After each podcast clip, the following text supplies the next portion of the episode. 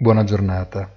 In un lunedì in cui sarebbe apparso più probabile un percorso laterale decisamente senza spunti, ci ha pensato l'eccentrico Elon Musk a vivacizzare i mercati, in particolare il settore tecnologico ovviamente, annunciando la sua nuova posizione di maggiore azionista in Twitter. Lo stravagante visionario imprenditore, non nuovo comportamenti ai limiti della liceità finanziaria, ha risvegliato l'entusiasmo per l'indice Nasdaq, che ha fatto da traino ad una Wall Street assai meno tonica nel complesso.